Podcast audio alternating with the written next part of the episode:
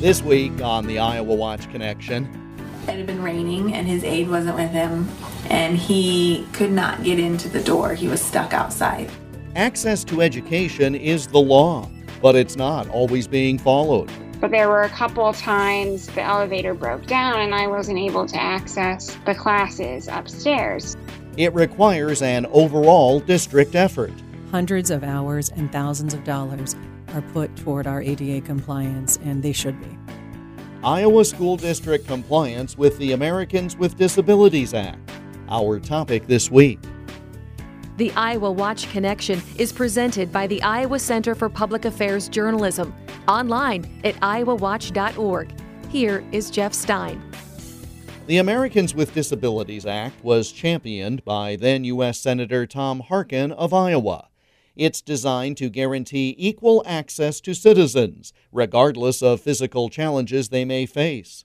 But a new Iowa Watch investigation shows that virtually all of Iowa's K 12 schools are non compliant with the law, at least in some way. Iowa Watch reporter Hannah Soyer, who herself uses a wheelchair, has our story. The Iowa Department of Education has inspected 48 school districts in the district's annual equity review since 2010.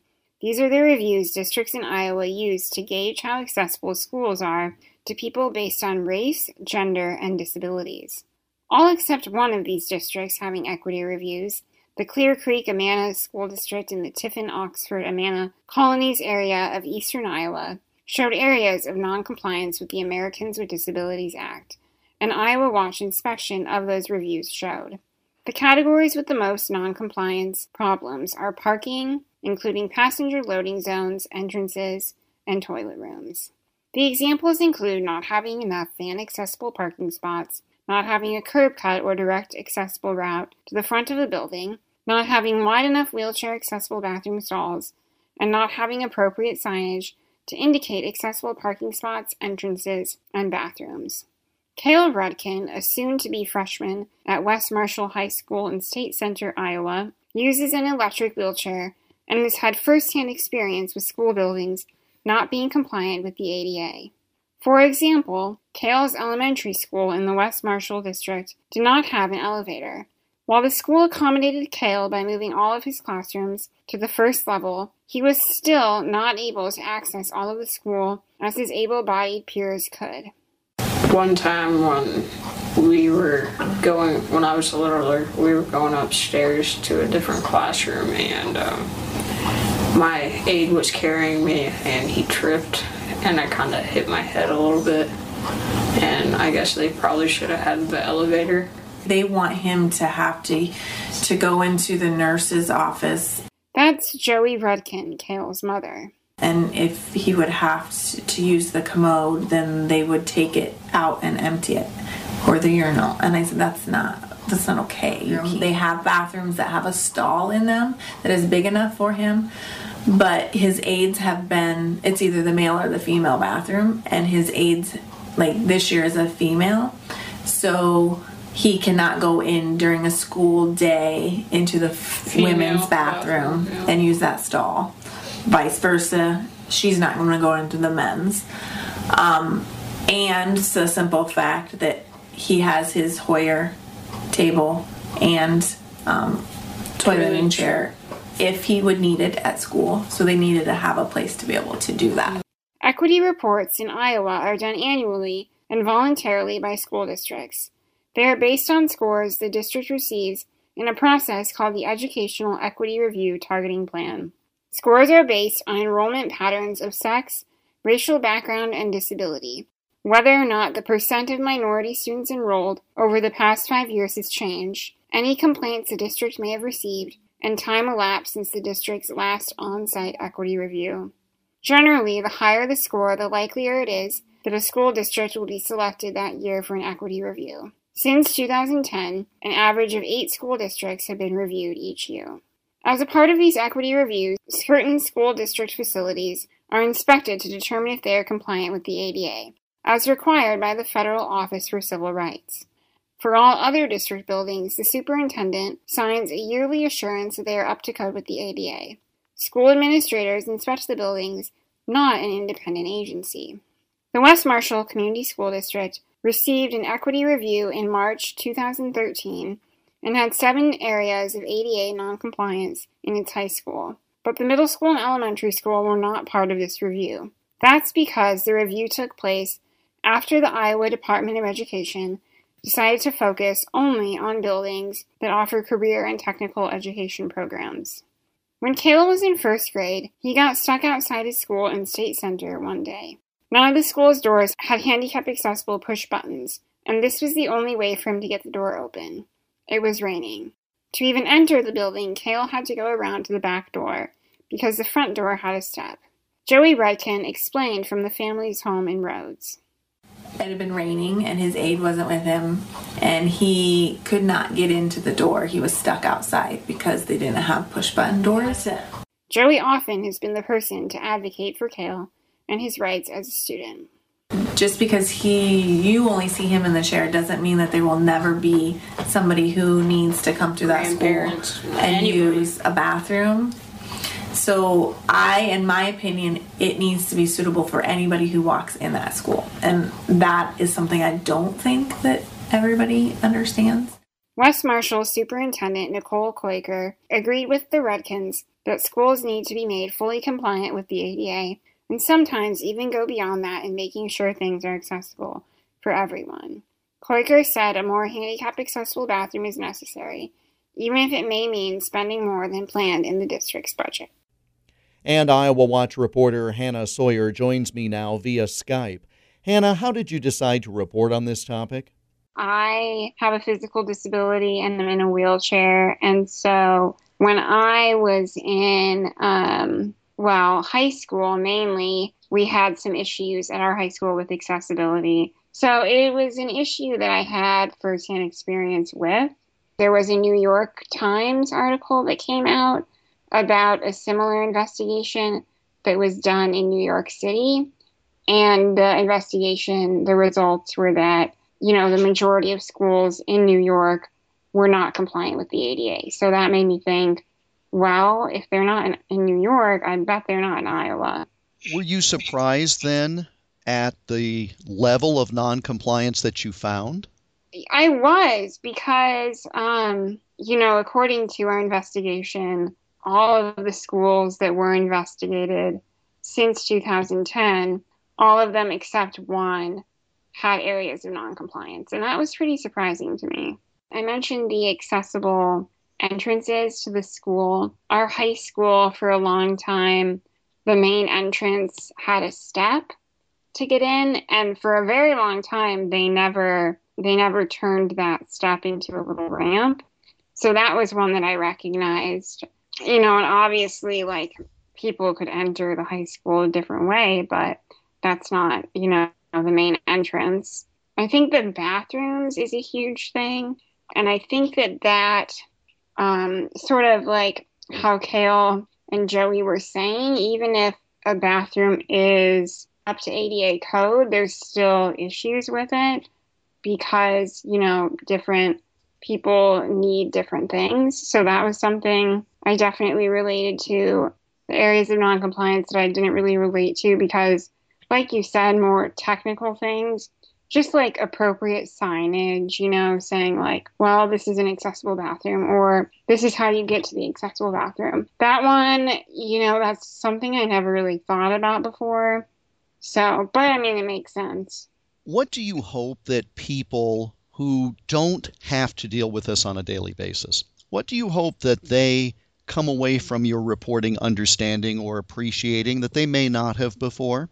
I would say for those people that are involved in schools, in education, this will make them more aware that um, schools in Iowa ha- still have a long way to go in regards to accessibility. And, um, you know, accessibility is just one step towards equal education for all.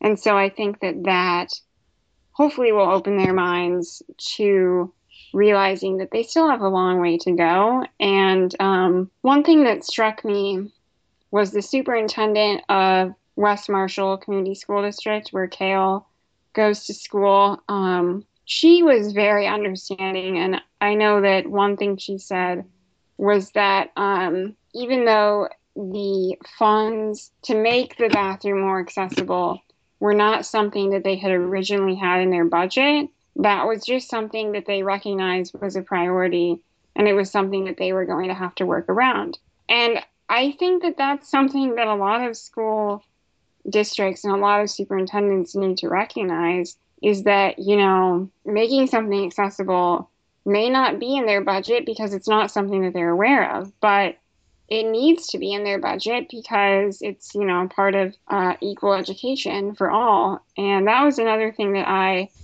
definitely had personal experience with when I was in high school because our um, elevator to replace the elevator that was, you know, not up to code, very old, didn't work very well. That was going to be quite a hefty um, sum of money. But when I approached the um, like facilities manager about that, you know, we had this whole discussion of like, yeah, it's going to be, you know, I don't, I don't remember the exact number, but it's going to be this amount of money. But at the same time, our school district was planning all of these renovations for our football field, our football stadium that was going to be, you know, like 10 times the amount of how much the elevator replacement would cost. So, again, I think it's just putting things in perspective, realizing what the priorities should be in a school district and not necessarily what they currently are. Iowa Watch reporter Hannah Soyer. You can read her stories on this topic by going online to iowawatch.org. Type school districts in the search box at the top of the page. Coming up, we'll hear about one school district which took steps to fix the noncompliance issues and more. That's next as the Iowa Watch Connection continues.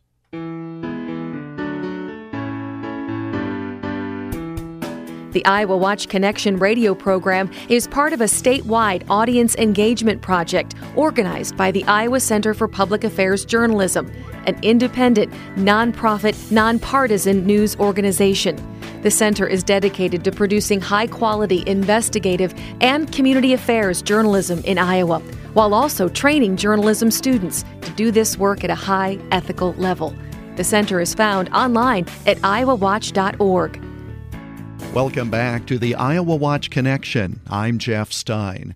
We've been talking about Americans with Disability Act compliance as it relates to Iowa's schools. You heard in our previous segment Hannah Soyer talk about the reporting she did on the project. The data that was available indicated that among the school districts that were not in compliance at the time of the report was the Waterloo Community School District.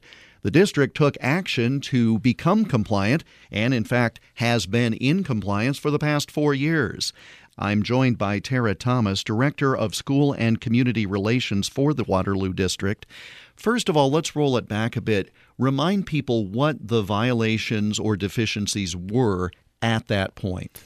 We are serving nearly 11,000 students in the Waterloo area. So when you look at that population, clearly we have a lot of students who make it up that are really going to be directly impacted by accessibility. So it was a wonderful opportunity, actually, for the district to take, uh, you know, understandably some hits in terms of not being adequately compliant and then immediately springing to action to respond accordingly. So at the point when all of these uh, violations, were brought forward, the buildings and the facilities folks had to look hard at okay, what is it that we are out of compliance regarding? How are we going to change that? And then here's the next steps to start the implementation. So, really, in the fall of 2011 is when everything was rolled out and completed by January of 2012. When you think of elementaries as they were traditionally built, we had a lot of multi story buildings. We know now modern construction of newer facilities generally lend themselves to a wider expanse and lower floors. And so when we think back to like the old Orange Elementary or currently East High School, an elevator is crucial for those students with, you know, accessibility issues to be able to just move from class to class. And it's really, as we've discussed here in this program, it's access to education in a way that we don't think of it often. We often think of financial access to opportunities, but this literally is being able to get in the building. Elevators are a lot more expensive than signs. How did the district find the funding in order to make the necessary repairs? Because it was not something that was, if you will, anticipated. It's a great question because we were fortunate that at the time, a lot of people were taking a much closer look, as we should be, to accessibility compliance. We were in a position as a school district where, with voter support, we were able to truly start from scratch on building or retrofitting all of our existing buildings in the district. 20 buildings were impacted. And if you look at, for example, the new Orange Elementary, not only is it ADA compliant, but we were able to go above you know the baseline standards to meet the needs so that it can be a true community accessible facility. So it's a situation that when violations are brought to the attention, you have really a multi prong approach. One is to fix the deficiencies immediately, but then it allows you to, as you say, proactively take a look at the entire picture. How long did that process take? It's ongoing. Every year we have what we call an equity compliance plan, where essentially we are looking at everything from building accessibility to exactly what you alluded to earlier, which is underrepresentation of specific student populations. So we're saying, hey, staff, you be cognizant of any child or staff member that you feel is being underrepresented in terms of things like physical access, bring it to our attention, and let's make it part of our plan of action moving forward. Hundreds of hours and thousands of dollars are put toward our ADA compliance, and they should be. On an ongoing basis. Absolutely. What percentage of students are needing to avail themselves of the opportunities that the Act is designed to guarantee? That's a great question. And I don't know that percentage off the top of my head, but I can tell you in every one of our buildings from pre K through high school, we have students who would have physical needs, and we have some of the best trained, most comprehensive staff in terms of responsiveness to special education in the state. In fact, we are the recipients of a Diversity and, and Inclusion Award just recently in the Cedar Valley because we are looking at every population of student and staff, and we're proud that we have a lot of staff members who have physical challenges that they can then role model success to the students. I think back to decades and decades ago when if you had a challenge such as I need to use a wheelchair, you and others like you might be in one building and not mainstreamed with the general student population. What is the benefit of doing it the way we are doing it now? Because you may have some people listening who say, well, why don't we just spend the money to outfit one building as opposed to all the buildings? It would be cheaper. Well, what's the academic impact of that segregation, if you will. And that's exactly what it was years ago. And truly, I it is an emotional thing for me to talk about because truly, I think of all of the children who are integrated or mainstreamed, as is the terminology people refer to. I will tell you the children who truly sometimes benefit more so than the child who's in a wheelchair or a child who has a special need is the student who doesn't have similar challenges. When I think of one classroom in Lincoln Elementary, where we have a core group of children who are immersed into the general student, you know, population for a large portion of their day, these kids will become the heroes, the role models, the children that other students learn from and rally around because they want to be the protector of those children to ensure that their peers are not facing discrimination or bullying. And so I'll tell you, it's lessons you can't learn out of a book. When we're talking about taking older buildings and retrofitting them, it is not just a matter of creating a ramp uh, mm-hmm. outside of a door. There are the elevator issues that we've mentioned, but what sort of adaptations that we may not think of unless we're involved in it, what sort of adaptations are necessary? I'm thinking of doorways, restrooms, this sort of thing. It's immense. And I'm looking right now at the list before me. For example, passenger loading zones, ensuring that we have access, as you described, for more than a ramp, but vehicle pull up space. Um, entrances where we have accessibility so that somebody in a wheelchair or with a cane or some kind of enhancement to assist in walking could comfortably enter and exit buildings. Lobbies and corridors, they have to be wide enough for that comfortable functionality. We look at shower rooms, all of our restroom facilities. We even have to include appropriately tactile signage identifying a shower room. So when I think of the time that I step on the elevator at East High, I can feel the braille that a visually impaired person could utilize to access a particular floor. I mean, it is amazing how extensive these ADA requirements um, have reached into the buildings. And I think it's a good lesson for people to recognize wow, we aren't doing this because this is something that, you know, sounds like a good idea. We're doing this because it is truly better meeting the needs of the kids that we're served to educate. And when people may dismiss it as yet another government intervention or government regulation, you can point to some very specific examples of individuals who are impacted by it, obviously. What sort of age do we have on the buildings in the district approximately? It varies immensely. Everything from East High School, which stands the test of time from the early 1900s, to a building like Orange Elementary, which is only about two years old and is cited through awards, architectural awards, as one of the best current existing elementaries in the state in terms of the expanse, the accessibility, and just the design. It's completely green in terms of the energy efficiency. Tara Thomas of the Waterloo Community School District. And that brings us to the close of this week's program. We're back again next week at this same time. And we invite you to join Iowa Watch for two special September events. The first is Friday, September 16th at the Walker Homestead in Iowa City, our second annual fundraiser with food, beverages, conversation, and auction items. And on September 29th, our fourth annual Freedom of Information Banquet will be held in downtown Des Moines. It will follow a full afternoon of sessions on the topic of openness in government. The banquet will feature guest speaker Corinna Zarek, Deputy U.S. Chief Technology Officer at the White House and University of Iowa graduate. You can get information about both events by connecting with us online anytime.